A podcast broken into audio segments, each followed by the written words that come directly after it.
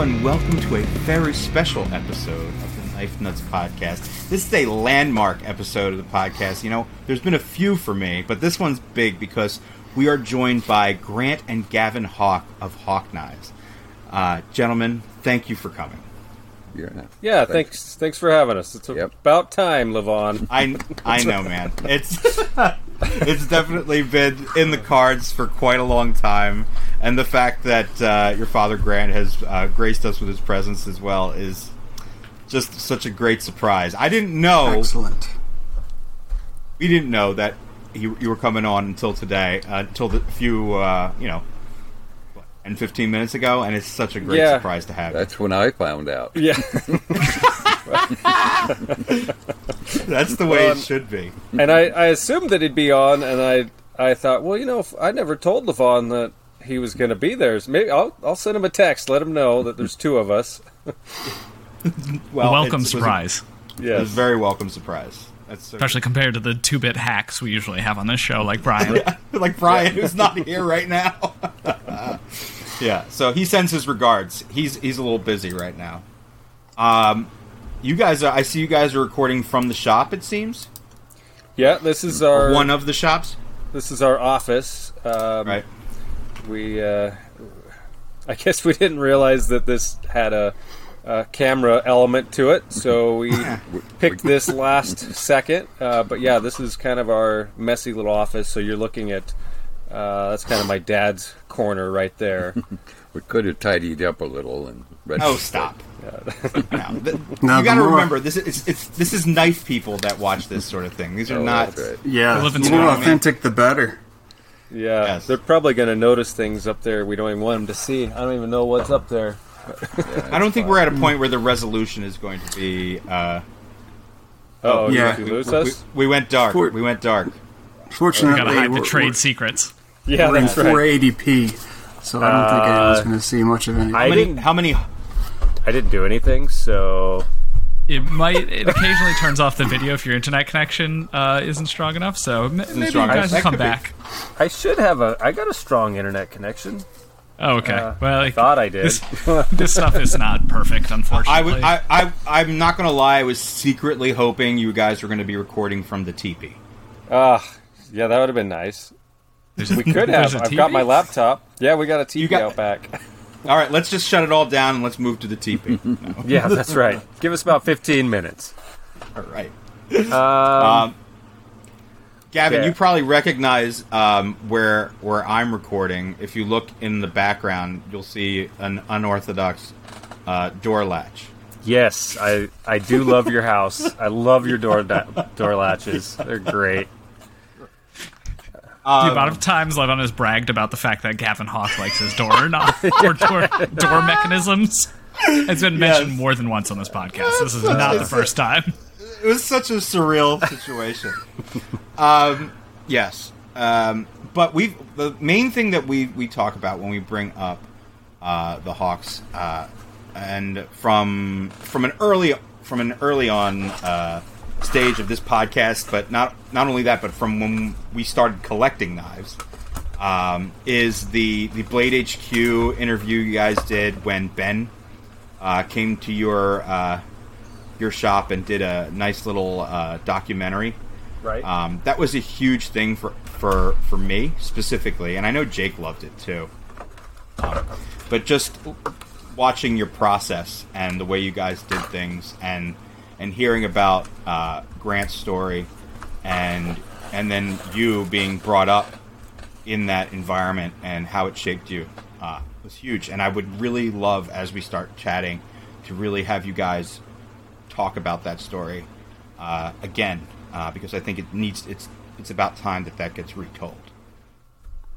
And of course, you know we're at a point now where Hawk Knives is now an official brand. You know, it's not just a couple guys in their shop making really cool lock mechanisms and selling their lock mechanisms to to larger. okay.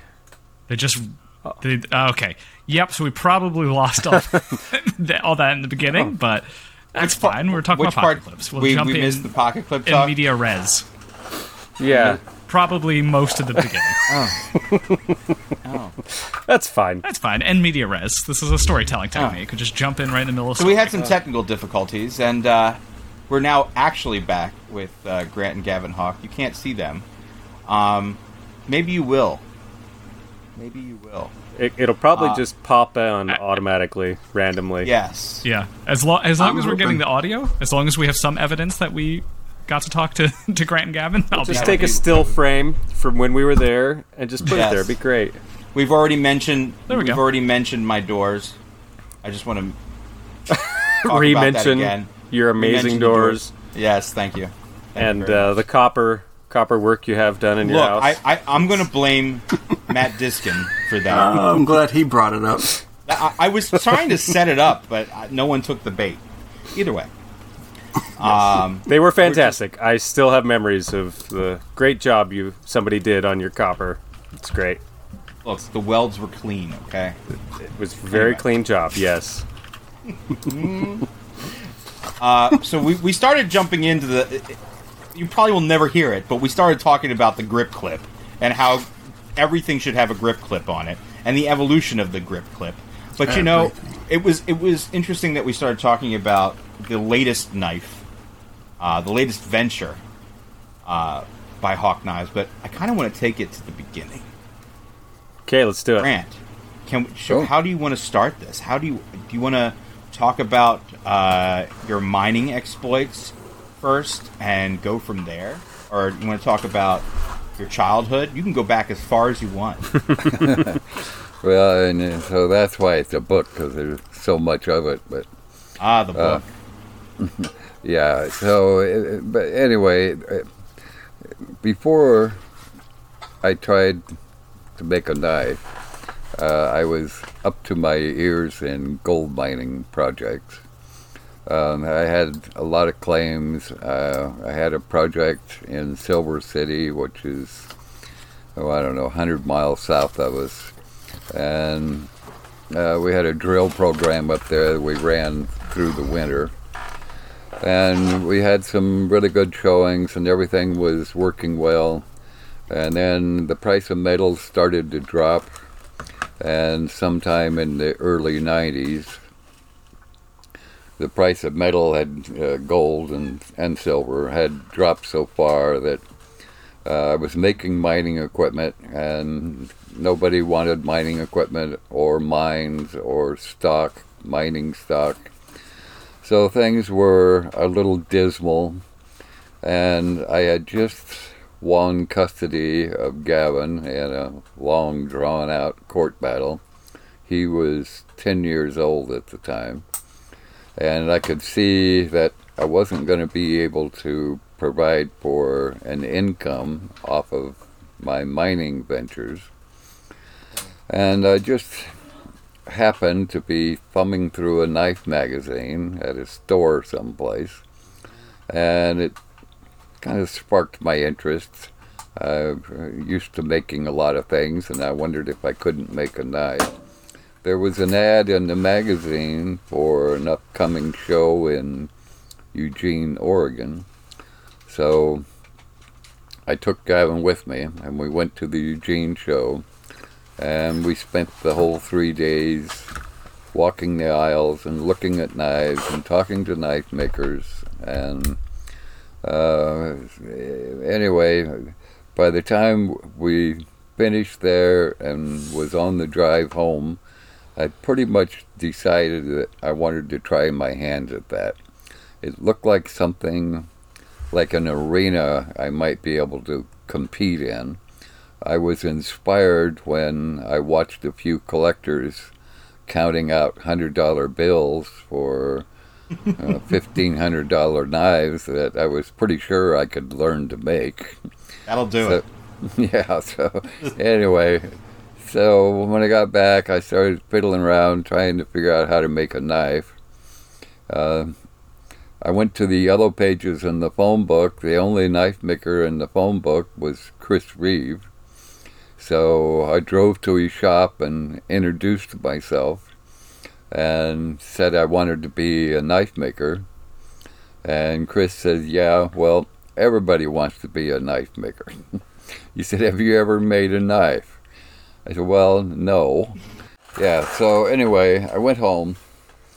Uh, I found a file that looked like it was about as thick as a knife ought to be, and I ground it into a knife, and I put a kind of a stacked handle on it and uh, had some problems with the bolster. Uh, it didn't fit quite right, so I tried brazing the crack shut, and that didn't work very well. So it was kind of a dismal failure. When I took it to Chris Reeve, uh, he looked at it for a while and he said, "That's the worst knife I've ever seen."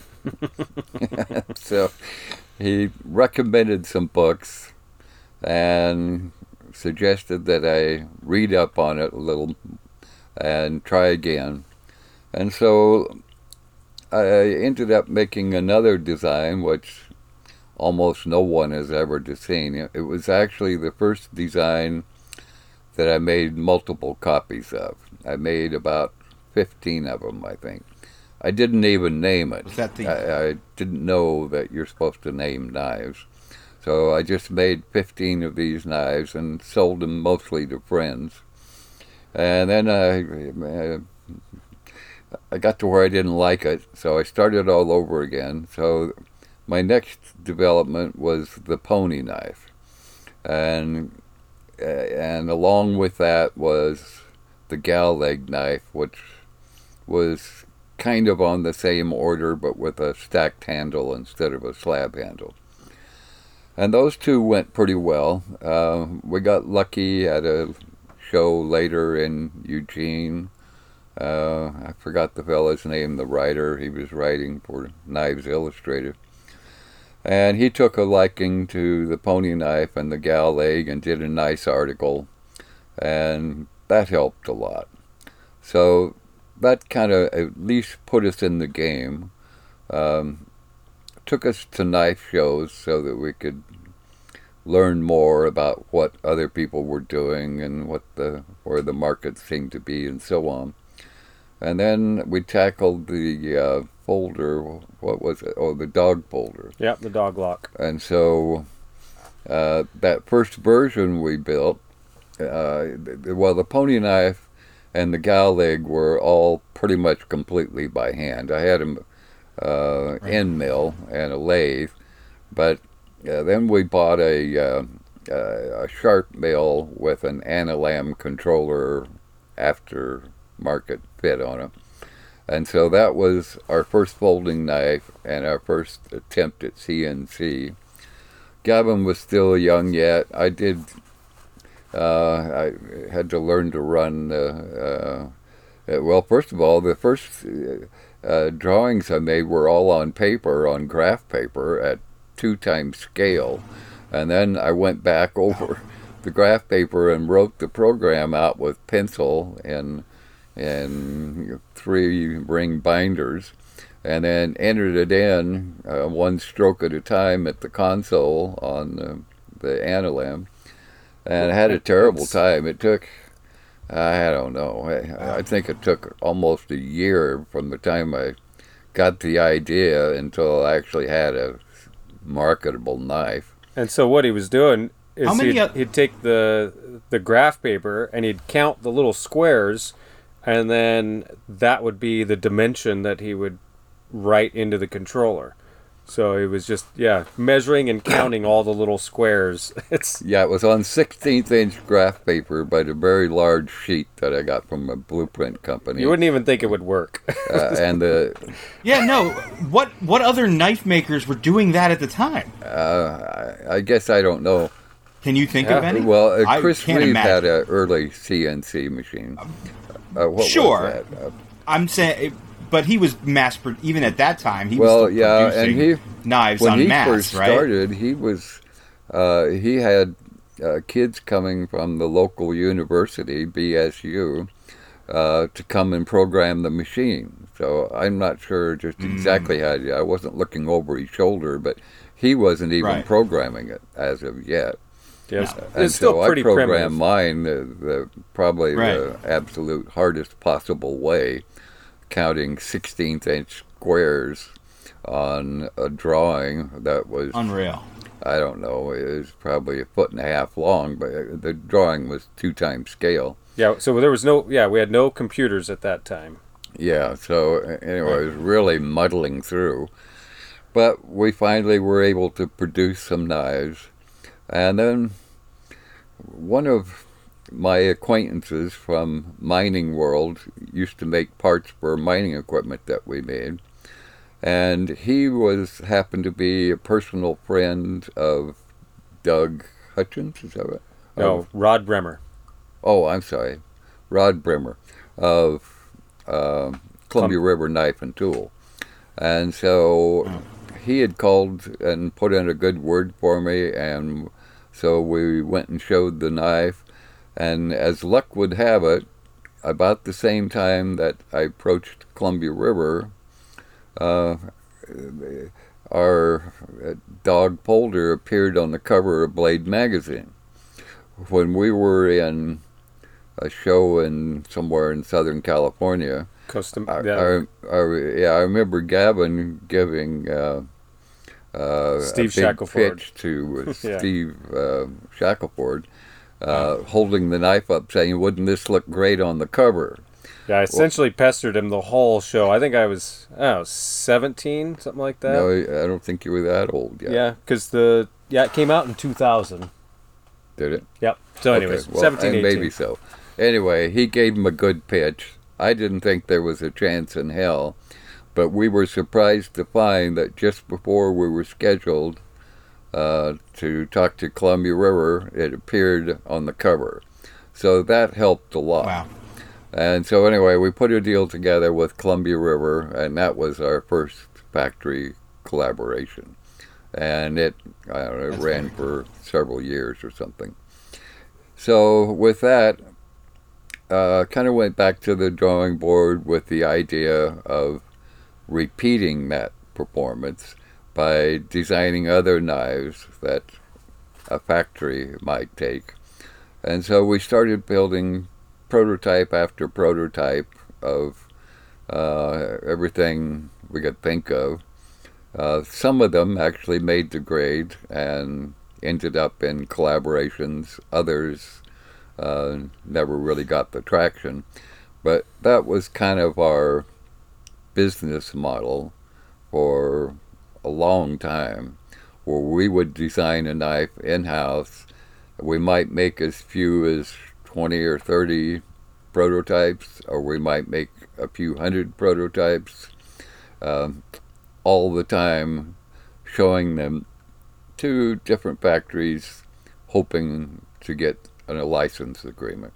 And so And your focus was your focus at this point um, interesting mechanisms. At that point, at that point, was that something you guys were thinking of? Was that something you were thinking? Well, of? So, yeah, it probably Gavin, I'm sure you were with me, to get more but uh, Gavin picked up on it as well. Uh, but I, Mm-hmm. I noticed at the knife shows we were doing back when we just had fixed blades, the gal leg and the pony knife, that a lot of attention was being paid to not just folding knives, but particularly folding knives, mechanical knives with a unique mechanism. And so then uh, started focusing on all the different ways that it might be possible to make a knife open and close. I think one of the, well, let's see, I guess the next one after that was, The Toad. oh, that's right. Uh, Okay, the Toad, yeah. Well, the Toad, that's the one that never made prime time, uh, but it, and it was very complicated, but it had a talk, what's cool is we can actually we can actually share a screen here, so we'll actually pull up some photos Oh. of stuff. So that'll show up for people. Oh, I see. too, Okay. so, uh, So the Toad We'll pull that up uh, too, so- was a toggle operated lock, and so Mm-hmm. I I began by trying to marry the toggle locking mechanism to a folding knife. The toggle lock is used on different things. It's used on injection mold machines for one, because you have a lot of travel and you don't need a ton of pressure until you get to the last half inch or something. Uh, it's also there's a big mag- magnification of leverage through a toggle linkage, Uh, it's used in jaw crushers to crush ore, uh, in mining, for example. Used in a lot of different things, and so trying to marry that um, toggle mechanism to a folding knife uh, ended up as our first example we called the toad. It was a little bit awkward. Uh, The knife worked fine, uh, but uh, but the mechanism was operated through a button that was attached to the toggle that ran in a window that was cut out in the side of the knife blade, and that one. Uh, it made it a little bit hard to operate. You know, I think I missed part of this story because I should have went to the cat lock because that was the first toggle lock. Oh, that's true. The the catlock I- never saw the light of day at all. Yeah, we, it- would made the the toad, but the catlock. Because I know the toad, the catlock. I don't think I know any of that. well, and neither does anyone else. Uh, and so we made that. uh, Actually, I made that even before uh, we had a CNC machine. I made it all on Well, a uh, even before the dog lock. So and, yeah before the dog lock. And So I made that just on a manual mill. And it worked in a very, very complicated way. But what I was trying to uh-huh. get to is a folding knife with a sliding button. And when you slid the button back, it would actuate a mechanism that would send the blade through its entire nearly 180 degree travel and lock it. And so to do that, it had a toggle linkage inside the handle, but in order to translate the motion of a sliding button sliding to the rear into a motion that would result in the toggle going through its cycle, uh, I had to use, uh, first of all, use the boss on the toggle, two bosses on the toggle, and then a sliding cam that was a sliding plate with cutouts in it that captured the buttons on the toggle. So as the slides moved to the rear, it by capturing that toggle and carrying it in a groove, it sent it through the right motions to send the blade out and lock it up. So this first cat lock wasn't also also known as the mechanical marvel. So and few uh, people we've shown that to. We'd we'd bring them behind the table or the booth, and you know we'd hide underneath the table and we'd operate this and thing. just Yeah. one of those. Yeah, it was That's twice cool. scale, so it was about 16 inches It's a big long guy. or more. Uh, it, it wasn't intended to be a knife. It was only intended as a prototype, uh, kind of a Like a proof of concept. yeah sort of of the mechanism. Yeah. Uh, but Very it worked cool. remarkably well and surprisingly well. And when I first showed that to Chris Reeve, yeah, that was fun. he just about I can't imagine. I- I can't imagine. because I'd already made the pony knife and the gal leg, and Chris liked those, and he was behind it, and he thought that was pretty spiffy, and maybe I had a chance after all. But when we showed up there one afternoon with the catlock and showed that to him, he was standing up, and the first thing he did was go find a place to sit down. he held it in his lap and just stared at it. He just couldn't believe it. He ran it back and forth and back and forth. Uh, he said the mechanism reminded him of a German machine gun that somehow worked in a similar way. Uh, he encouraged us to make the knife, not not a real knife, but just to make uh, a prototype like the one we had made, only with, out of better materials, a large size, and again, it must have been 16 inches when it was open, uh, just for collectors. We never actually did that. Uh, and that knife, uh, well, it was really complicated. Uh, so Well, it was definitely beyond our capabilities at the time. yeah, we we couldn't have made it, and so then that's mm. when we made the decision to scale back and just get started with a simpler folder, and so that's how we got to the dog lock. Then after the dog lock, I was still a little fascinated with this toggle lock idea, and so then we designed the Toad, which Well, you- and actually, so we took it to Gerber.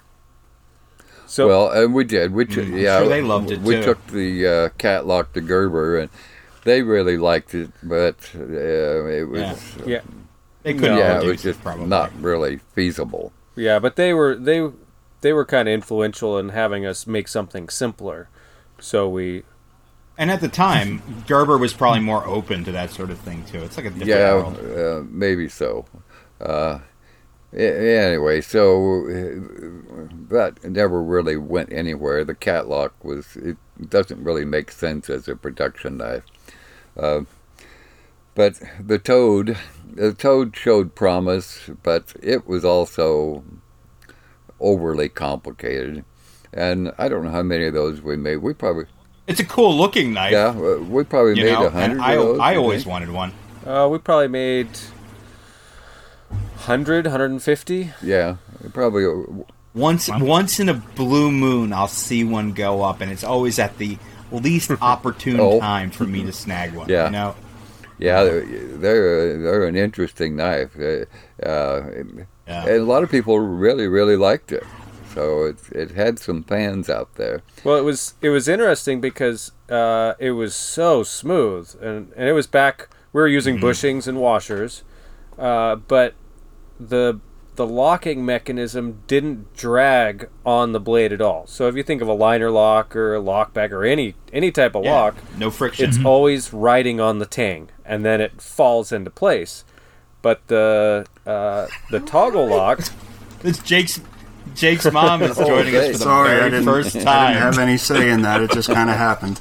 in in the in the history of the show. I imagine Jake It's a truly lives historic in his episode. mom's basement. That is this, this is incredible. It's, it's actually funny because Jake's mom is in Jake's Oh. basement right now. Oh, that's good. She just came, came wandering Yeah. down. Like, why? Why are you being so quiet?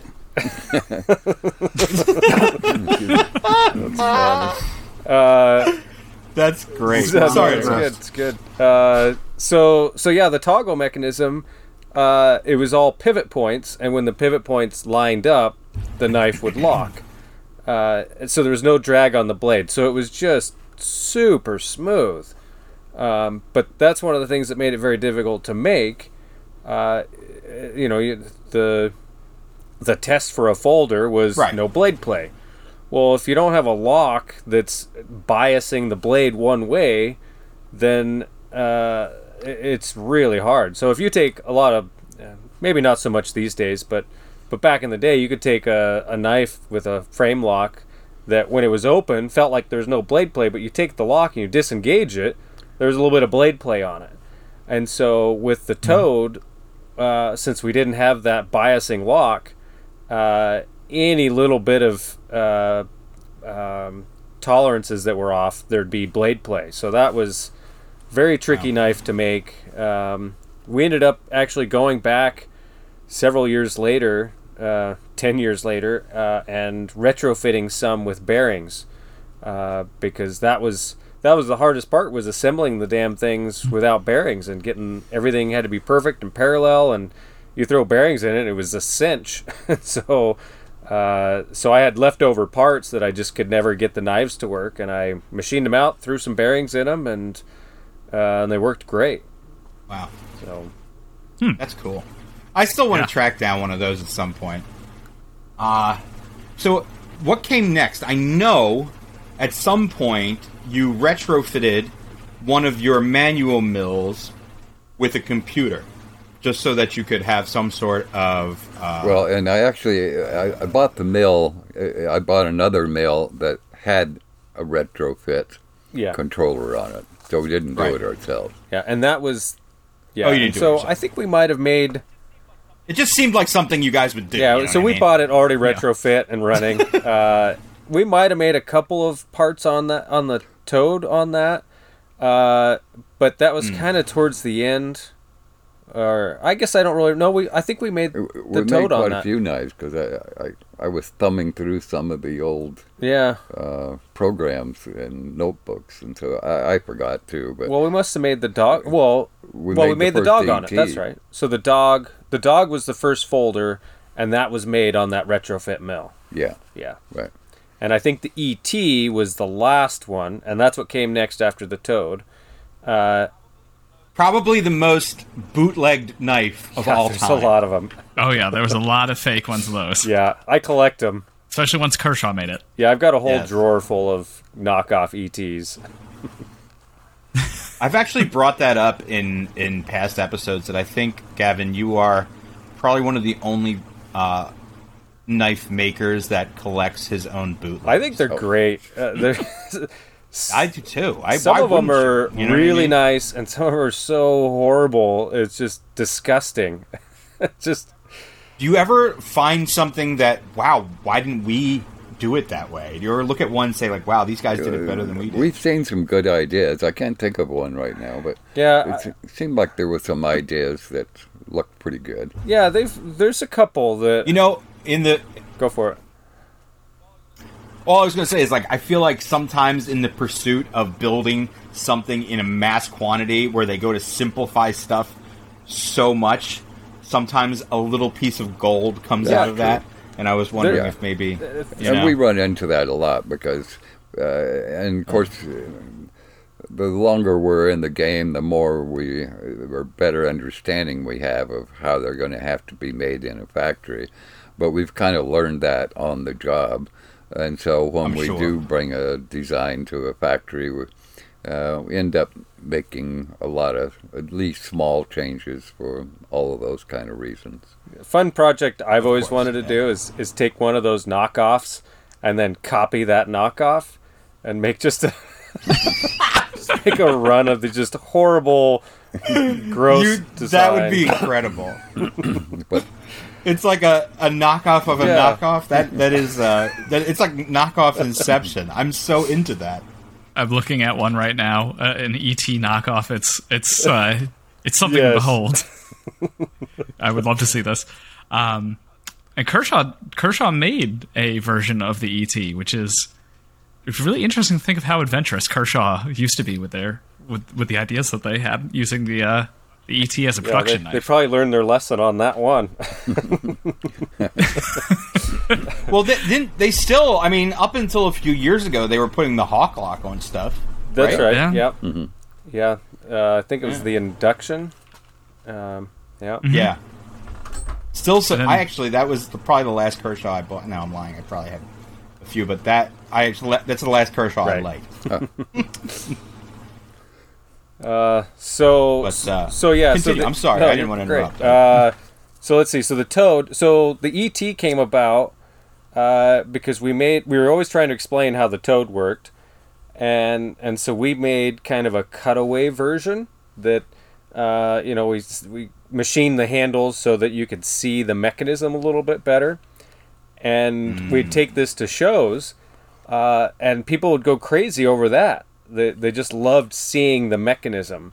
Seeing it like a watch Uh, yeah. guy thing, you know. You look at the Exactly. back of it, like an exhibition case back or something. So yeah. so then what we wanted to do was highlight that mechanism, and that's where the ET came about. Is uh, not only can you see the mechanism, it's it's all exposed. It's it's part of the handle, um, and, and so yeah, that's how that leap happened. Was trying to showcase that mechanism even more.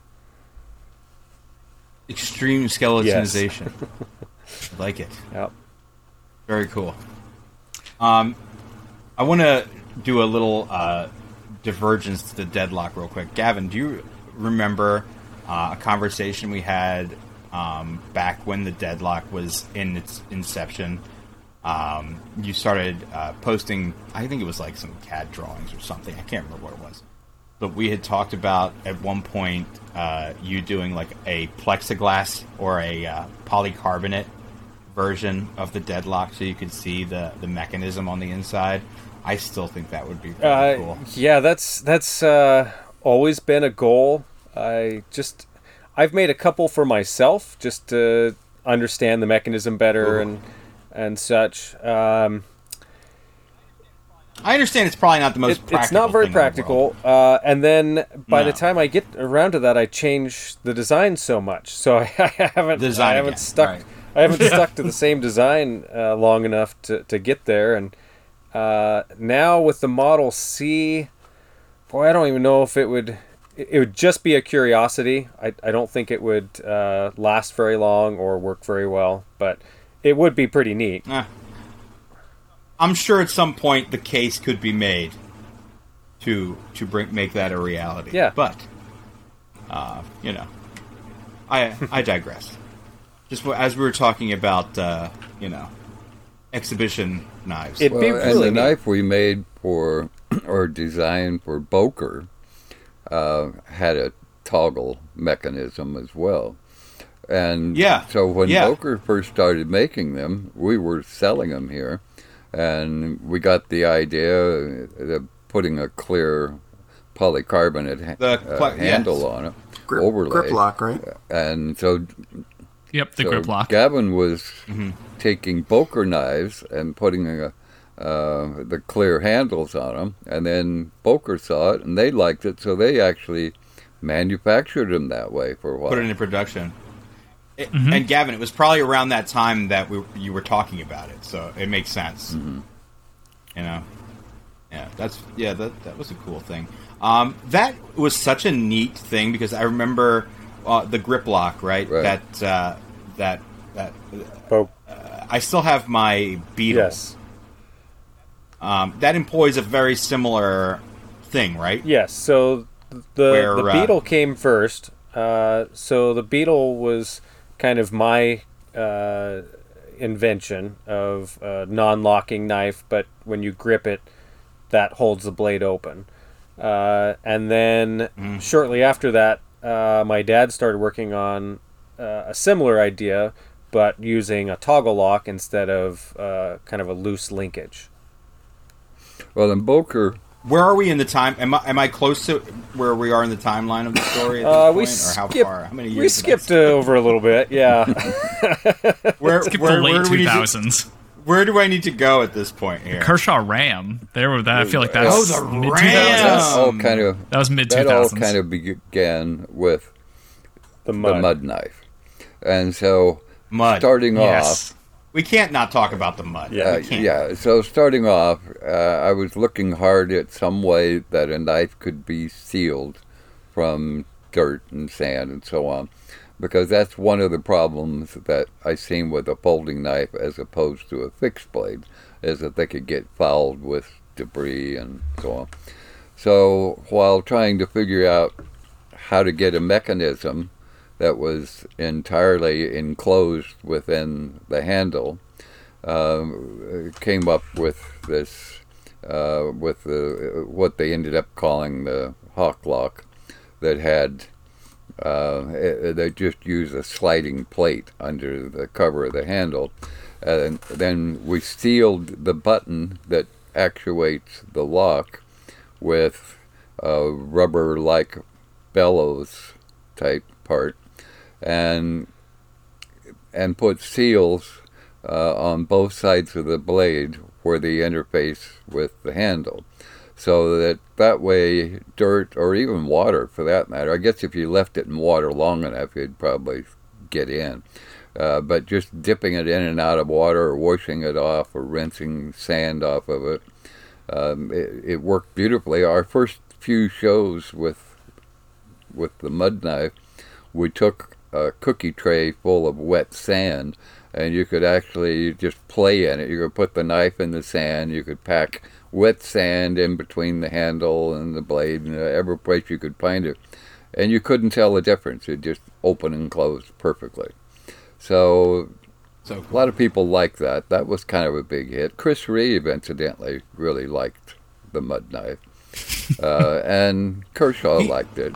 And they adopted Yeah. um, a version. Of, they made a slightly larger, or quite a bit bigger, actually, than what we made. the ZT five hundred. Yeah, for their zero 0500. tolerance line. Yeah. Uh, and they made them for several years. I think they were experiencing some manufacturing problems, uh, uh, maybe with the bellows. I think that was a problem uh, with the production knives. There were problems with it, but when they functioned well, uh, they solved a big problem for a lot of people who are working in uh, dirty Yeah. environment. That was a cool knife. That was one was on my bucket list when I was uh, back when ZT was a, a big name in the industry um, and really pushing the limits of production. Oh, right. Uh-huh. Yeah, that was a that was a uh, a grail knife for me, as as they say. yeah. I never got. Yeah. Yeah, well, it it worked out well, and then from there, we liked the mechanism. Uh, Kershaw liked the mechanism, and so then uh, we came up with the Ram, which uses the same mechanism as the mud knife, but without the seals, and uh, and turned it into a flipper, and so that worked pretty well too. It was nice in a way because the plate that does the locking uh, has a cam face on it that uh, you can control uh, the exact uh, point of release when you uh, when you flip the knife.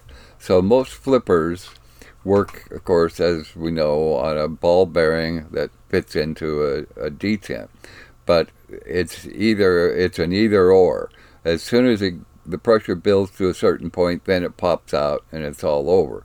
But with the RAM, uh, because we have more surface area on the face of the cam that interfaces with a pin on the blade, that we can drag out that release moment over a longer period of time and therefore give it a profile pressure so that you can control the feel of it. So as you put your finger on the flipper and you start to increase the pressure more and more and more, it starts to move just a little and then it moves a lot. And so it's not like it's hard locked into a hole until it moves all at once. It ramps out, and as soon as it ramps out, well, then it flips out the rest of the way. So it gives a different feel entirely to a flipper than one that's locked Yeah. in with a simple yes or no lock. Definitely a very unique experience, even now. I know Dave is a huge Oh, fan. yeah. still The Ram- of the of the Ram. Yeah, Yeah, it was what me one of the first knives I bought uh, when I started collecting, and it was because nothing really flipped particularly well back then. Um, at least in the production world, it was like a revelation. It was truly Uh-huh. like completely different from anything else that was available in terms of flipping. It was so cool. I really Yeah, well, that. and knife. that was why is because we had some room and flexibility to control that uh, disconnect over a period of time instead of an instant. Yeah, and the, the other nice thing about it, that mechanism is that uh, again there was there's no lock riding on the tang, uh, and so there's two pins in the blade, and so once once the uh, the detent or the cam plate is uh, is no longer riding on that pin and the blade's released, there's nothing riding on that blade, and so it, it rotates all the way to the to the open position, and then it pushes the lock out of the way, and then it and then it engages. And so you know you have a, a frame lock or something. Well, even after it breaks the detent, the the blade is being slowed down by the lock itself because it's continually putting pressure on the tang. Um, so that's another thing that allowed the the ram to just open so crisp and fast. Mm-hmm. Yeah. yeah. You know, we often wonder how this stuff uh, just doesn't uh, get produced again, and it has to just be down to cost of production at this, at this point. Because, Yeah, it's it's yeah. I mean, for Kershaw, you know, they can make a, a frame lock or a, or a liner lock, and Mm-hmm. you know they know how to make them. They can make them in the you know hundreds of thousands, and they turn can just out. turn them out.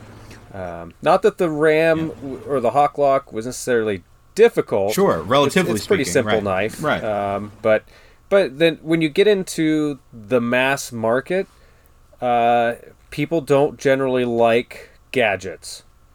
They they want something they're used to, and everybody's used to lockbacks and liner locks. So uh, it's very rare, like if you go to Walmart or Cabela's, to see a new locking mechanism.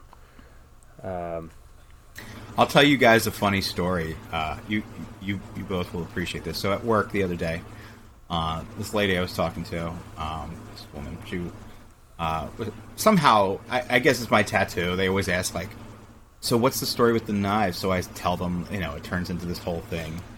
And she's like, "Oh my gosh, no way! I actually have a knife." And she's like, "I opened it." And I have no way. I, I have no idea how to close it. right.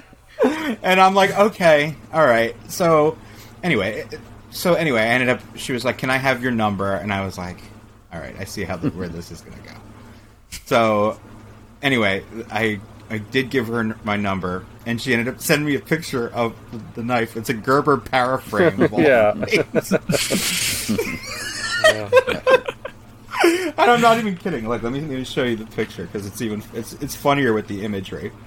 The great Um, irony is that in the custom, I mean, in the in the collector market or enthusiast market, everyone is so sick of traditional locking mechanisms, and everyone's Yes. clamoring for Yes. alternatives. And then, as soon as you hit the mass market, if it's not a liner lock or a back lock, people just lose their minds and have no They idea just what have to do no with clue. it. Yeah, they they start Yeah, pushing it's- screws and like they just they just don't know. So uh, it was it was hard to get a, a a strange, unique mechanism in the mass market. Um, and so, like our best selling factory knife uh, is the Select Fire, um, which is which is a liner lock, and we've sold more of those than everything else combined. That thing is just, pardon me, is a badass knife. I still wish I could. What do you mean? How can you not get one? They're they're like Select Fire, you go on Amazon Yeah. right now. Oh, you know what? I'm thinking- I'm of $32. I'm, you know what I'm thinking of. something I was gonna different. I'm say, yeah, that one's Yeah. super easy to get, uh, and and they keep making it. Yeah. Uh, I mean, in every every quarter we get our check. We're like, wow, that, you really sold that many again? Really? Wow, that's great. it's That's I great. think I have two of those here uh, in various stages of disassembly from the uh, same the same culprit, Chris Kelly, as always. Somehow he managed to buy a copy, like a clone of one that was of very low quality. uh huh. I don't even think he did it on purpose. I think it was like an eBay thing or whatever. Um, and and a real one. He had a real one, and then when we were trying to swap parts to try and make one functional one at it, but it was uh, it was quite a nightmare. But so I I do have some pieces of those around Yeah. somewhere. Yeah, it's neat. It's it's a great knife, and I, uh, you know, in in our little town here, we have. Uh, Oh, look, there it is. oh yeah, there's the little driver. It's the, this is from the real one. Uh, just but here in our town, you know, there's not a lot of guys that or gals that have our knives, um, but they have the Select Fire, um, and yeah, they carry them all the time. It's great. It's crazy. Yeah, I, It's a I- little I've bit. never owned it's a one. bit like Liang's uh, Eaton tool.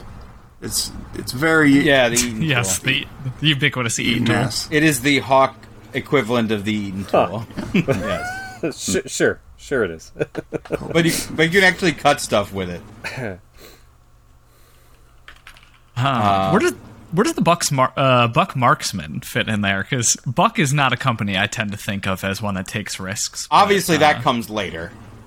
If Yeah. my if my if my uh, tangent going onto the Beetle yeah, that's a good point. I jumped too quite a far few off. years there well, as well. technically, it, it came after the Select Fire, uh, be- because the Select true. Fire was the last last design we did with Kershaw. Not not counting the induction. Kershaw. Uh, the induction was actually an in-house design um, uh, for Kershaw, and so it had the hawk lock. But uh, uh, oh, what's his name? Jim McNair, I think.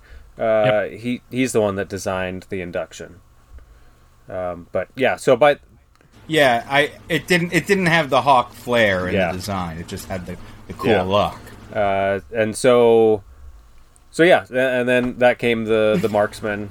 Um, we did skip over a few i guess. We had the we missed the kayat which was the last design we did with columbia river. Uh, and then we jumped over to kershaw. We had the et the mud knife the ram the uh, 0650 st which was kind of a uh, it was a it was a switchblade in the zt line. It had uh, a hawk, a modified, Oh yes, a modified hawk lock. Yes, I remember And that so- one. I Yeah. forgot It about had, this uh, one. Wow, that was that's Yeah, a there's not very many of those. Yeah. Uh, Yeah. But the neat thing about that is it had it was an automatic, uh, and the safety was integral to the firing mechanism. So the you'd push the button over to the right, uh, and then pull back on it, and that would fire it. Uh, and so you could do that all in one motion, uh, and and you didn't need a safety on on the button. I don't recall handling one of these, Levon. We we didn't. They're no, we never rare. did, Jake. It, you know, for a while you could get them, but you know, uh, Gavin, we're in Pennsylvania, Oh. which is a non-auto legal. Right. Uh, you can own them, you just can't carry them. So at the time, I wasn't collecting things just Yeah. en masse. You know what I mean? So I I really was buying stuff that I could actually carry and, and use all the time, and so that was not on my radar, even though I liked it. And then even more So, rare than it that was one that really is went the unnoticed. Emerson collaboration that Z that uh, Right. ZT did. So it was uh, an Emerson Auto made by ZT with the Hawklock crossfire mechanism. I think there was Am un- I've never heard of this. Five hundred of them. am- is my is is my brain Yeah, I've never. failing me? when did this happen? I think if you just if you Hold search, on. uh, Emerson Hawklock, maybe. the Emerson Auto Yes. Commander. Yeah, that's Oh, oh, this looks somewhat familiar, but wow, maybe this Oh, one, pa- this one passed me Maybe by there was a thousand of those made, but not very many. S- Okay, 2000. Came out in that 2009. That, that was early. That was early. Yeah, that was Yeah. before I was collecting. A few years. Yeah. That was like just as because Jake, when when did we really start? Like 2010, 2011. Yeah, it was So right, maybe that right was- around when yeah. I, when Kate and I bought our house, which was 09, so it was like 2010. We had owned knives prior, but we weren't Yeah. really like in the. That's that's a pretty rare the- one. That's the- uh, not very many people have seen that one. I I go by that's a cool I go by when I for, when I built my first display case for knives, which was around 2010, and then forced you into it. Um, that might be the coolest Emerson I've ever seen. That, that's That's so that cool. reeks of USA made Kershaw from that from Yeah, that it does. Period. I yeah, want this. that's beautiful. I always thought it was a little strange because they insisted on having like kind of a wave on it, but not a wave. Like Yeah, uh, just for I- branding, like I tried the- talking Yeah. about it. I'm like, just reshape the blade so there's not like a weird step there and a little, Little hump. hump. It was, Yeah. it was Can we? weird. ta- ca- I'm glad you. I'm glad you brought this up. Because how do some of these collaborations come about? Like, who approaches who, and how does it? Uh, is it purely the manufacturer saying, "Look, we have this design. We'd like to have you make this work." Uh, no, it's Or- it's generally so. So the first one with Columbia River, of course, uh, it was a friend of Rod Bremer's that uh, knew us, and so that's kind of what what got that together. Um, and then once you're working with a company, uh, they'll say, "Hey, we'd really like a fixed blade, or you know, we'd like this or that," and they kind of throw some ideas at you.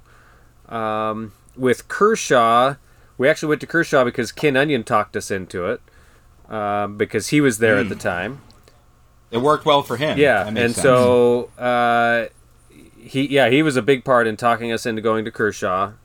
Um, and then about Right. the time we got to Kershaw, he left, uh, and uh, and so we were with them for quite a while. But we had a we had a good relationship with Kershaw, so it was um, we we essentially uh, had a first right of refusal with them.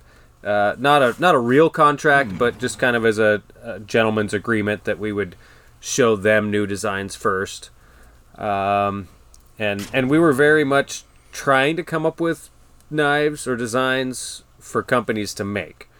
Um, and then and then after that, uh, companies were just continually approaching us, asking us to collaborate with them. Uh, and yeah, Because I remember when I had started uh, collecting knives, it was very few and far between that I would see like a cut, like a custom or a or a something coming out of the Hawk shop, even though they still existed.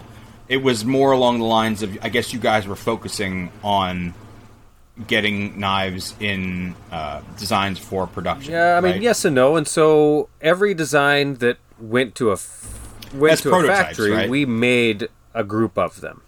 Uh, and and so essentially, what we would do, uh, it- you know, because it takes a while for royalties to come in. Uh, by the you know, you make the knife, you send it to them, you sign the contract. Uh, it takes them a year, maybe two years to get into production, and then you know they ship them off to. They make a small run of them. They ship them to distributors. Distributors have ninety days. Ninety days to pay. The distributor finally pays, and then we get paid at the end of that quarter, however it lands. And so, by the, yeah, by the time you give them a design, it could be three or four years before you get any money. Uh, and and so what we would do is, uh, you know, we'd make the knives and then sell those, and that would give us money in our pocket. Uh, and then we knew that someday we'd get paid on that design from the factory, uh, and then we'd go on to the next design. Um, and, uh, and and there was, It might have just been my perception of being less. I think so, yeah, because we we had several um, like shows and stuff like that. designs you know? that didn't actually make it into production. Um, there was like the Sam, which was a an auto a lot like the 0650. Um, and there was the Task, and uh, there, there was a whole bunch of them that never quite made them into factory knives. Um, Or or we made like three versions of the Ram, for instance, uh, and only one version made it into a production knife. Um, so Interesting. yeah. Um, So from there, uh, how did the? I feel like there was a a changeover to where you guys started to I don't know modernize the way you guys started to make stuff and partnerships with other manufacturers to build your own knives like Millit and things like that. Um, how did that all come about? Uh, so that was, let's see, I think the first design we did with Millit was the mud knife. Uh, and so Kershaw, or ZT rather, had discontinued the mud knife, uh, but there still was quite a bit of demand for it. Uh, so we we teamed up with Millit, and they started making. Um, well, actually, I guess first, so Millit approached us, and they wanted to make the pony knife. Um, and so we licensed the pony knife to them. I remember Uh, and, that. And so yeah. they made that for a while, and then they they made some modifications and called it the slim line. Uh, so they made it a little bit thinner. Uh, and then just seeing you know the quality that they were doing and and uh, what they were capable of doing, we decided to uh, start having them make the the mud knife, and then and then they made some beetles. Um, so we made kind of a mid tech beetle. Uh, Mine's somewhere. I can't remember. What, God, it seems like we did another design with them after that. Um, Well, I had. Oh, the I had orbit. all of them. We So did the was orbit the- with them. The, the orbit. Oh, the Yes. orbit. And then there was the auto. yes, mode. and then the auto mud, and then the uh, and that was all about the same time we were making OTFs uh, or the deadlock, Mm-hmm. and so we uh, we were trying to figure out what we wanted to do if we wanted to license the deadlock or if we wanted to make them ourselves or have Millit make them, and so we kind of landed on having Millit make them. uh, which is kind of where the Model B came from. So I was making a big push to make it a little bit easier to manufacture. Uh, I fell a little short of that. It was it still would have been difficult for anybody else to make that knife. Um, but about that time, Millit uh, had started taking on a lot of projects, and we could kind of see the writing on the wall that they weren't they, they just weren't quite big enough to to produce those that volume of knives and Right. uh, and and so they got into a little bit of trouble uh, as far as getting things out the door, um, mainly with that uh, folding karambit. Um, and I think they're still assembling a few of those damn things. Um, but uh, to their credit, you know, they that was a hard knife for them to make, and I think they ended up losing money on it. But they they're still assembling them and, and trying to get them out the door. They're, they're, They're still, still, getting them out there. I'll, I'll they're still respect getting them done. They lose Yeah. money on every one, uh, but uh, at least that's Would you imagine if they were trying to assemble right. deadlocks right now? Yes, yeah, that'd be tough. Uh, but that was that was kind of when we decided that oh okay we need to uh, we need to quit relying on somebody else to make our stuff and and we need to do it in house. So we went and put a deposit on a brand new machine and. Uh, we built another smaller shop where we we had uh, a little bit cleaner space and um, and yeah, bought our first new Haas. We had had a Haas uh, that we'd actually traded uh, Kershaw out of. It was a one of their old machines. They were getting rid of it, uh, so we uh, traded Royal Kershaw or sorry ET royalties for it. Um, and and so that was our first real machine. Um, and we had That's been using that for years. Um, which it was a great machine, and and actually it was only probably six or seven months ago that we finally tore it all apart and scrapped most of it. Um, but but anyways, uh, yeah, we decided to buy our own machines, hire our own employees, and and start making deadlocks ourselves. Uh, and so that was probably three or four years ago, ish, three years ago. just yeah it's crazy how much time has passed um, it feels much like a shorter period of time and you look at the evolution just of the deadlock which also which even in the prototype phase which i had still felt like the most advanced uh, otf on the market to where i'm sitting here with this other prototype of the model c it's it's it's a you you can't physically tell someone uh, how much of a difference it actually feels like, but it is astronomical. Can we talk a little bit about? Uh, I know we're fast forwarding in time here, but I think a big majority of the audience wants to hear about the deadlock, you know, and how you guys are uh, moving along with it and what the future looks like for it. So, Yeah. can we talk a little bit about how it started and where Yeah. So, uh, so the Deadlock project actually started from a request by Kershaw. Um, they uh, they wanted to make a an OTF, and they had talked to us about it, and so uh, we came home and started thinking about it, and uh, the goal ended up being let's make one that locks up solid. Um, and and so we started on that, uh, and we still have that original prototype. Um, and and that was actually the first first project I ever made with the Haas. Um, and and I think it took us. I don't I don't remember how long you took designing it. My dad primarily designed that first mechanism. yeah, it went on forever. I- Yeah. I, I don't know. well, it was a really hard thing to make. It was a hard thing to make work. It was I can't imagine. poorly uh, conceived. Yeah, it was. and uh, it, we never got it to work right. We never really liked it. Then Kershaw called back and said, "Well, never mind. Uh, our legal department decided that we shouldn't be making OTFs anyway." Yeah, so they kind of dropped the whole idea of making automatics, and so, so we we spent probably I know I spent a full month just making the first prototype, um, and and then we tweaked the design for quite a bit, and it, we could get it to lock up solid, and we could get it to go in and out, but we couldn't get it to do that at the same time.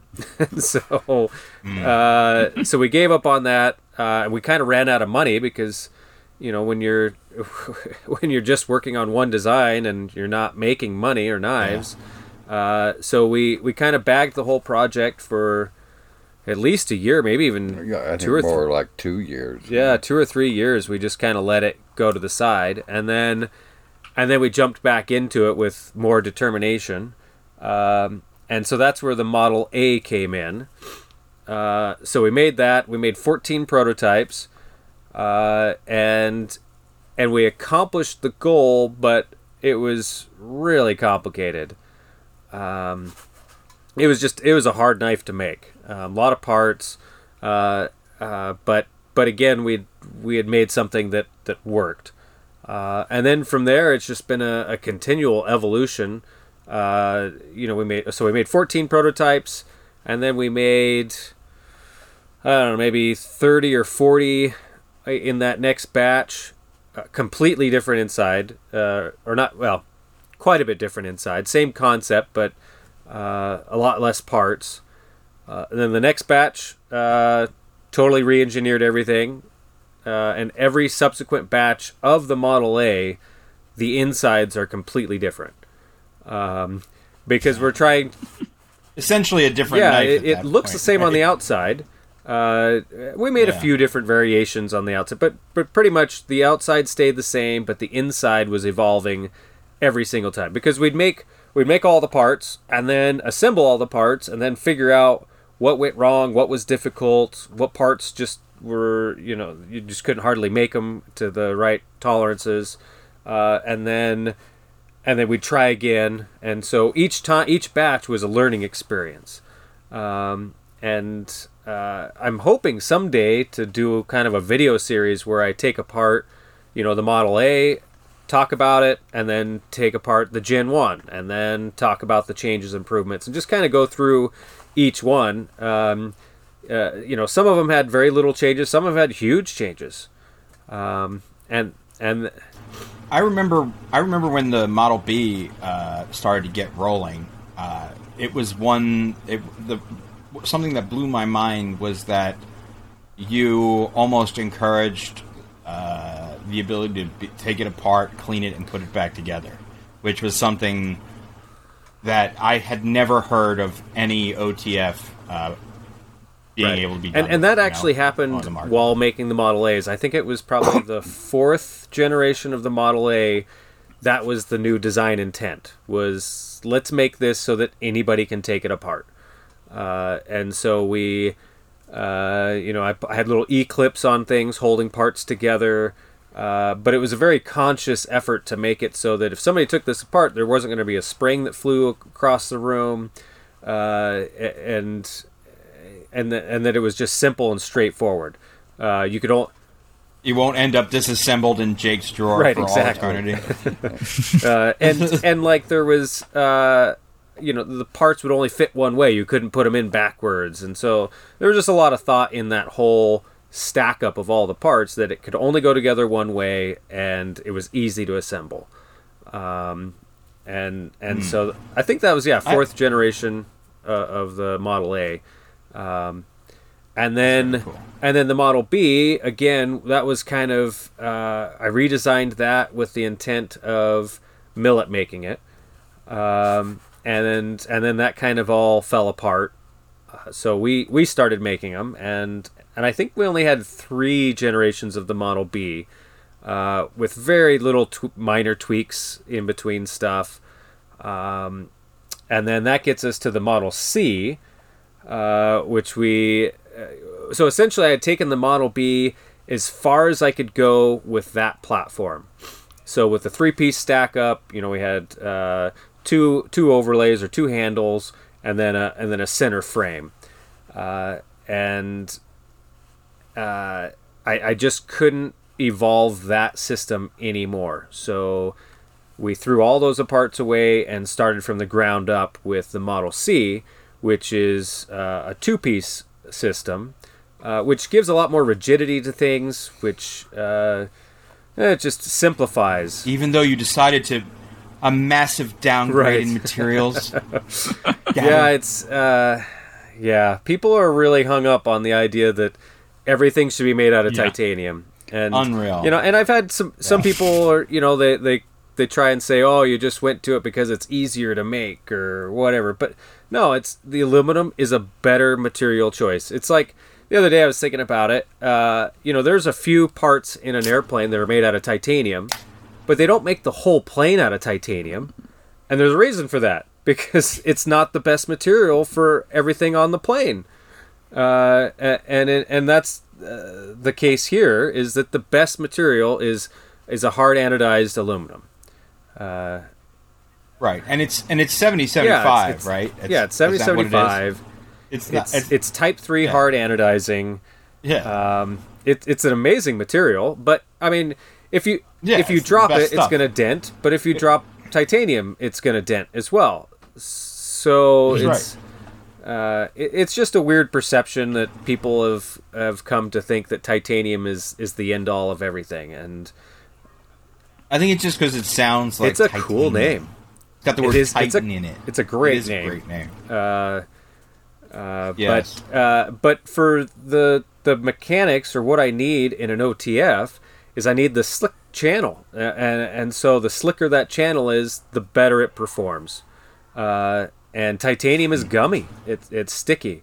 Um, It's yeah, notorious it's for notorious. galling, and everybody should know Yeah, that. exactly. I mean, and that's why there's you know for a long time people were carbidizing their Yeah, that's why steel lock yeah faces like that's why that's a, a thing. I, I don't understand when people can't get that through yeah, their uh, and so it's the same thing with an OTF. And so I was carbonizing the inside, and then we'd sand it as smooth as you could get it. Oh my Uh, God. But it it makes it slow, and and uh, and part of that of it being slow, it magnifies other issues. Uh, so if there's uh, I don't know, it's hard to get into the, the nitty gritty details of it, but oh, well, it's just do. uh it's it's hard to explain so that you can understand without having a knife there and taking it apart. But essentially, you know, if there's anything that's sl- don't yeah, don't right. tempt me, Gavin. don't tempt me. uh, if there's anything that's off, the knife won't work in a Model B, and so it takes a lot of extra effort to to make it function. So in assembly, you know, it, was a, a a pretty big ordeal to get one of these assembled. Even if all the parts are perfect, it just doesn't it doesn't just assemble. Um, and and a lot of that had to do with the the nature of the blade channel and it being a little rough and not smooth. So switching to the aluminum, uh, now I have this really smooth uh, channel, and and if something's off just a little bit, it still works beautifully. You, you just you won't even notice. Stuff like you just Yeah, drop it in right. almost when It's you're putting still it not quite that Yeah, easy, but yeah. uh, but it is so Right. much easier. closer. Yes.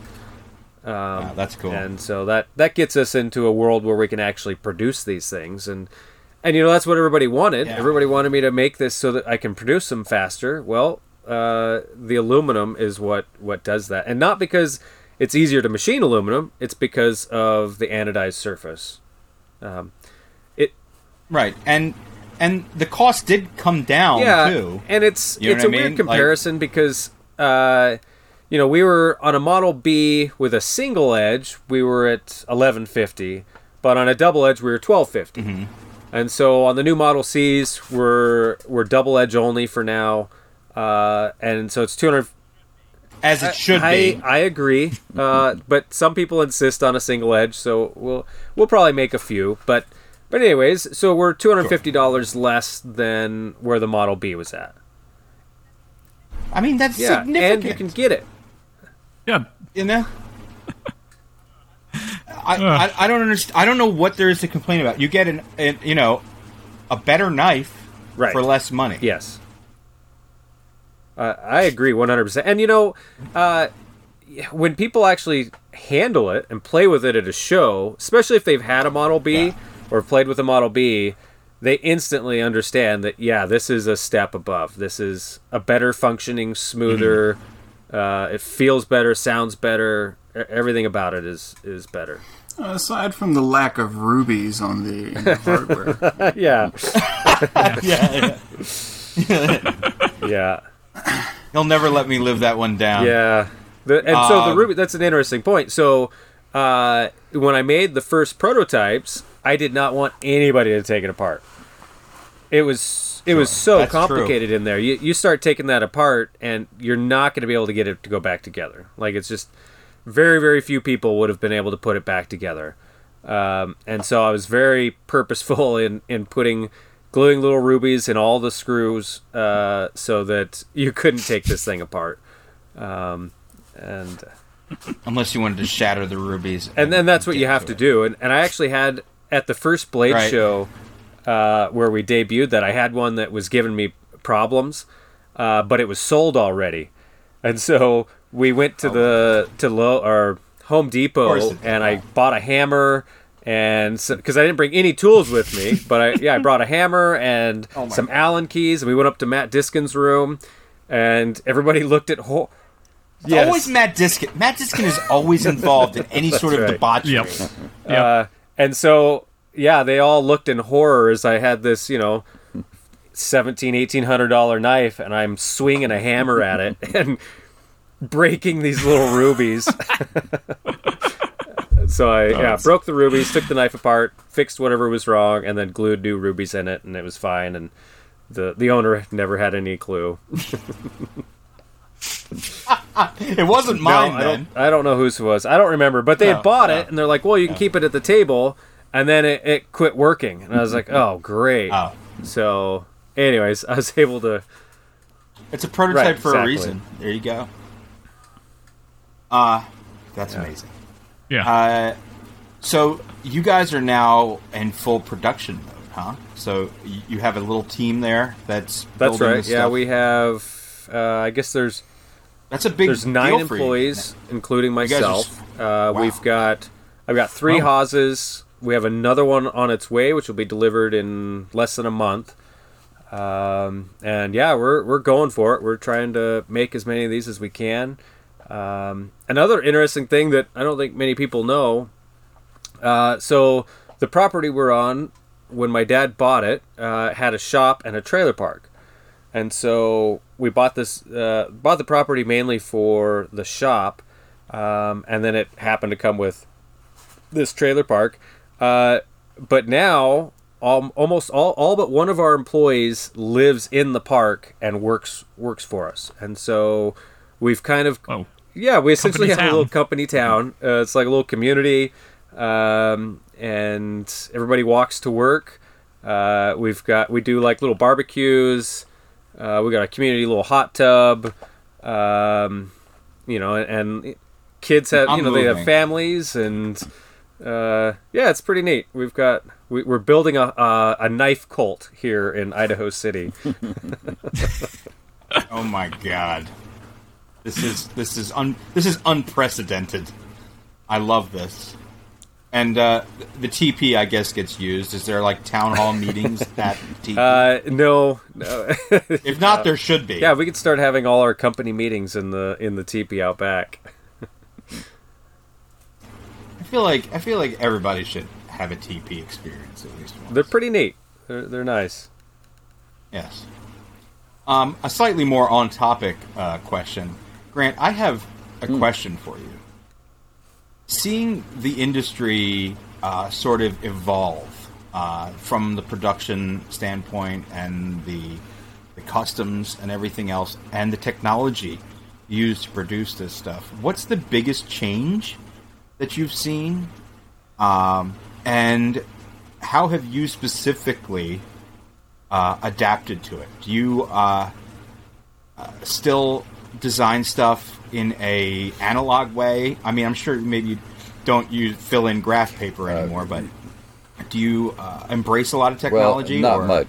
I'm a, a slow bloomer in the electronic age, uh, but I have a uh, I have an old DOS 2D program that I've done all of the drawing in, and I actually worked with a later version in BobCAD for a while, but it had way more options than I really needed. And I was just so comfortable with my old simple-minded program that already did everything that I needed to do that uh, I still have it on my antique steam-powered computer back here behind me with I don't know it's got a tube in it like a TV set uh, anyway uh, That's great. that's the way Those monitors go for big money now. well, you know that? probably. It'll probably be an antique pretty soon. but anyway, I'm a little slow to. It's ever, it probably already is. I'm a little slow to adopt, I guess, to a lot of this stuff. But No, that's that's very cool. I, I think from a design perspective, a lot of um, being I always say this like being limiting your tools actually sort of cultivates a lot of creativity because you you're not overwhelmed by everything in front of you. Um, do you guys? Well, at that? least I do. Uh, I mean, everybody else around here has got a thousand more buttons than I do, but uh, but uh, I like the idea of just knowing intuitively what I'm doing and what I need, and I don't have to wade my way through a bunch of things I don't need to get to what I do. And uh, well, Gavin will take my drawings off of this computer and put it in his computer, and yeah, and load CAD. it in. You know, he's got fancier software and he can write machine code and Sure. you know go from there. But uh, but just a two D drawing program has worked fine for everything we've done. Very cool. And uh, as far as the industry question, like, what do you guys see as the biggest change over the course of your careers? In Yeah, I don't know. I'd have to wonder about that question for a bit.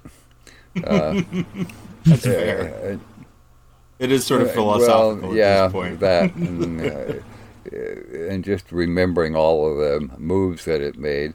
I know it's changed a lot since I first started making knives, and if I were to start today from scratch, looking at where it all is at this point, I might not be so quick to jump into the arena.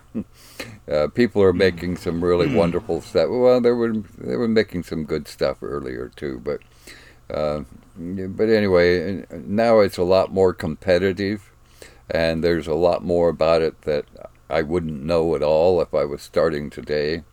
I'd probably go back to gold mining for a little bit longer or something. Yeah, and, and I think for me that what I've seen is uh, when we first started, there was a lot more makers that were doing everything by hand, and so it took not only did you need to be artistic, uh, but you had to be an excellent craftsman as well. And and now, uh, any almost any good designer can buy a CNC mill or or have their buddy that has a CNC mill or or go to China, um, uh, but they can uh, artistic people can jump in there with uh, a good style uh, and and design something on a computer, and one way or the other it can be made without them having to be craftsmen, um, which isn't necessarily a bad thing. Uh, you know, there's uh, I I mean I I appreciate the the designs that a lot of people are coming up with and uh, you know that's their strong skill is design.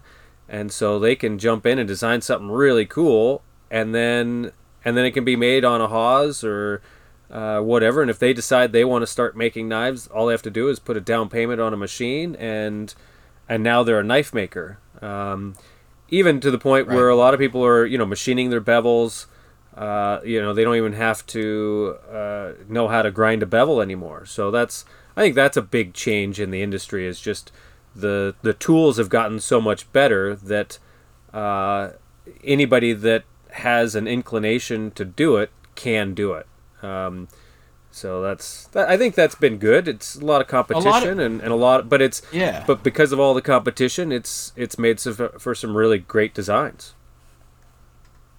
Yes, and I, to counter that is not counter, but add to it.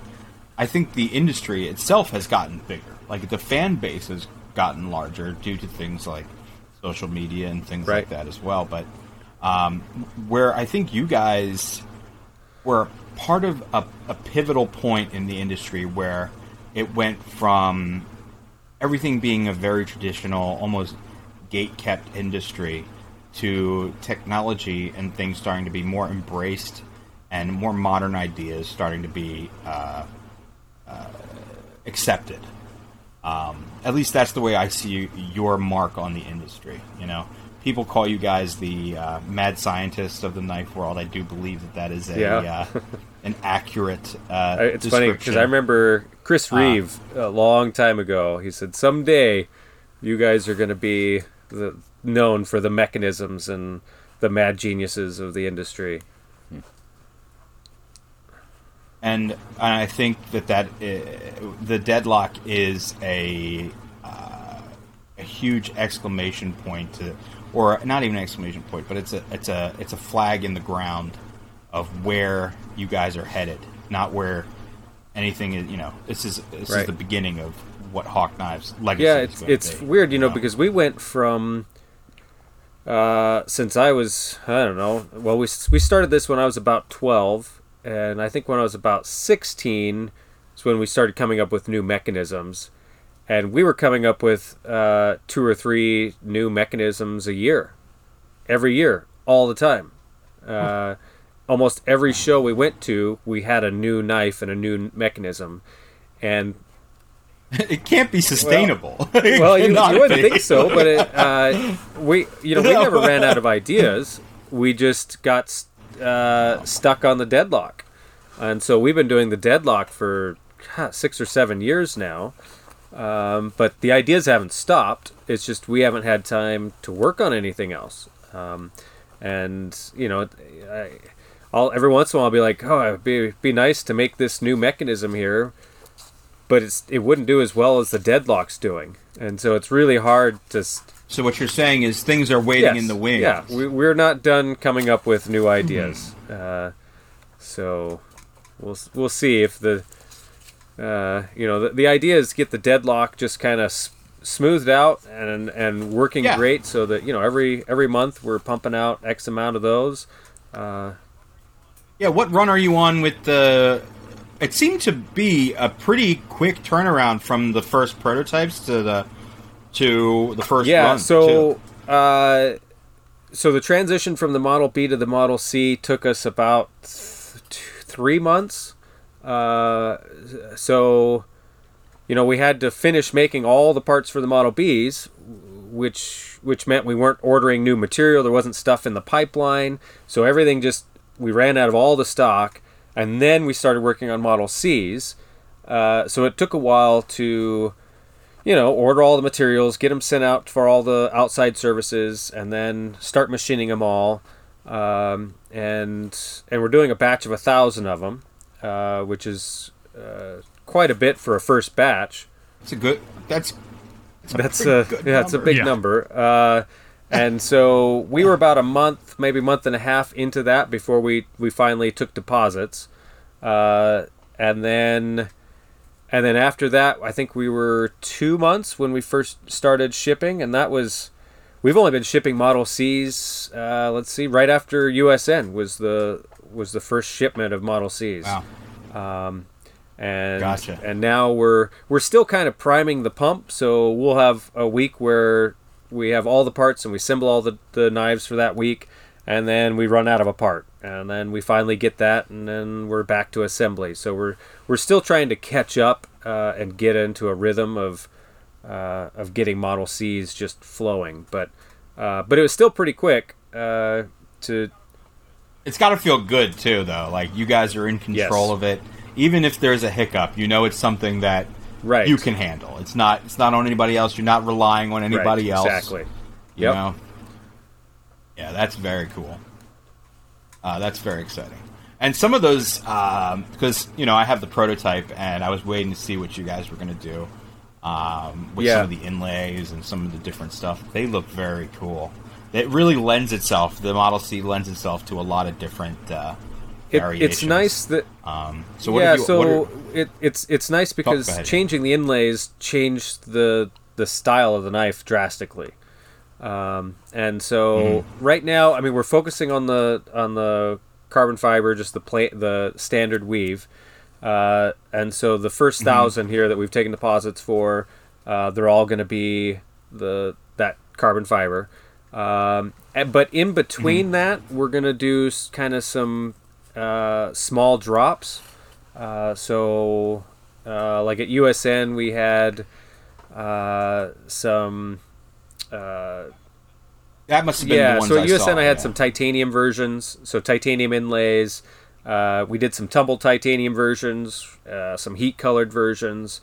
Uh, so we're just going to play around with uh, throwing in different inlay options, uh, DLC coded parts, uh, that kind of stuff. Um, and Hmm. as we're building our big production run, uh, we'll just kind of throw some fun stuff out there, and, and you know Damascus blades and uh, Damascus inlays. I don't know, just fun stuff. Are are you guys machine? Are these blades machine ground? Uh, so the way we're doing it at this exact moment uh, is we have that old retrofit mill that we used to make all of our, Really? um, you know, dog and the toad and the ET. Um, we set that up with a two by seventy two grinder and kind of a um, uh, I'd put an angle head on the spindle so you could get a horizontal spindle, yeah. and then adapted This is the this is the most a grinder. most hawk Yeah, thing it's, ever. it's pretty neat. You ought to Yeah. take a picture of that. Well, and I I took a video, Yes. so that's on my Instagram somewhere. Uh, but that just does our rough grind, um, a- and so that gets me really close. And then from there, uh, I I finish them uh, on hand grinding. 'em. Oh wow. You're sitting there doing a thousand blades. Yeah, it's it's great. Yeah. So at, at this exact moment, I do all I grind all the bevels and I sharpen all the blades. Um, so yeah, it's it's uh, it's tough because I have a hard time sitting in one one spot because I'm Yeah, because I'm how's your running, neck? the, you know, doing everything else and solving all the the problems all day long, and so yeah. I, I don't know how you do it, man. That's Yeah. that's unbelievable. I thought I I had assumed that on the production models they were just being the blades were just We're, we're we're moving closer into that direction, uh, but we we haven't got there yet. So everything's still hand ground. Gosh. Wow. That is something. That just to give I mean, I hope this gives people an idea of how much I'm just going to say love goes into these things. You know, I, I, it's it's more than a sum of its parts, you know? It's a very just a very cool thing. That's unbelievable. I can't believe that. Oh my gosh. Um oh, where do we go from here? Uh, I think we start at the beginning, where Or we're present day, we're at the present day. Yeah. So yeah. Uh, so future. we're the you know we're of- buying more machines and hiring more people and uh, you know uh, again we're trying to get get it so that the Model C is just being made every day all the time uh, and kind of ironing out all of that and then uh, ideally I'd like to get back to doing some design work and come out with some new designs um, and uh, you know we spent so part of that time you know I had all these employees uh, transitioning from the Model B to the Model C, but I didn't really have a whole lot of work for them uh, because there wasn't parts made yet. So uh, we focused really heavy on running the the CNCs as much as possible. Uh, so we're doing as long shifts as we could. Um, uh, so we had people remodeling. So we we remodeled our shop, um, put a lot of effort into that, just regrouping, reorganizing, um, and building new rooms, updating power, that kind of stuff. Um, trying to just get a, a better foundation for us. workflow stuff. Um, and yeah. so here we are now. You know, it's been I don't know. USN wasn't that long ago. What twenty ish days ago, um, or less, and uh, and so we're only yeah twenty days into the Model C production being in a complete uh, circle. You know, we've got machines running, we have people doing all the final finishing, and then final assembly, and knives being shipped out the door. Unreal. Such a cool awesome. story. Uh, And and uh, this has been like honestly such a treat for me. Uh, just just to spend some time with the two of you and uh, just have the story time with Grant. Uh, uh, Grant, I also hear whispers of a possible uh, publication. Is this true? Yeah, and so you know, I started on that a couple of years ago uh, because it seemed like a good idea. But when Gavin got back from Blade Show, uh, he had uh, whipped up a frenzy of anticipation for this book project. So I, anyway, I rolled up my sleeves and dived back into it.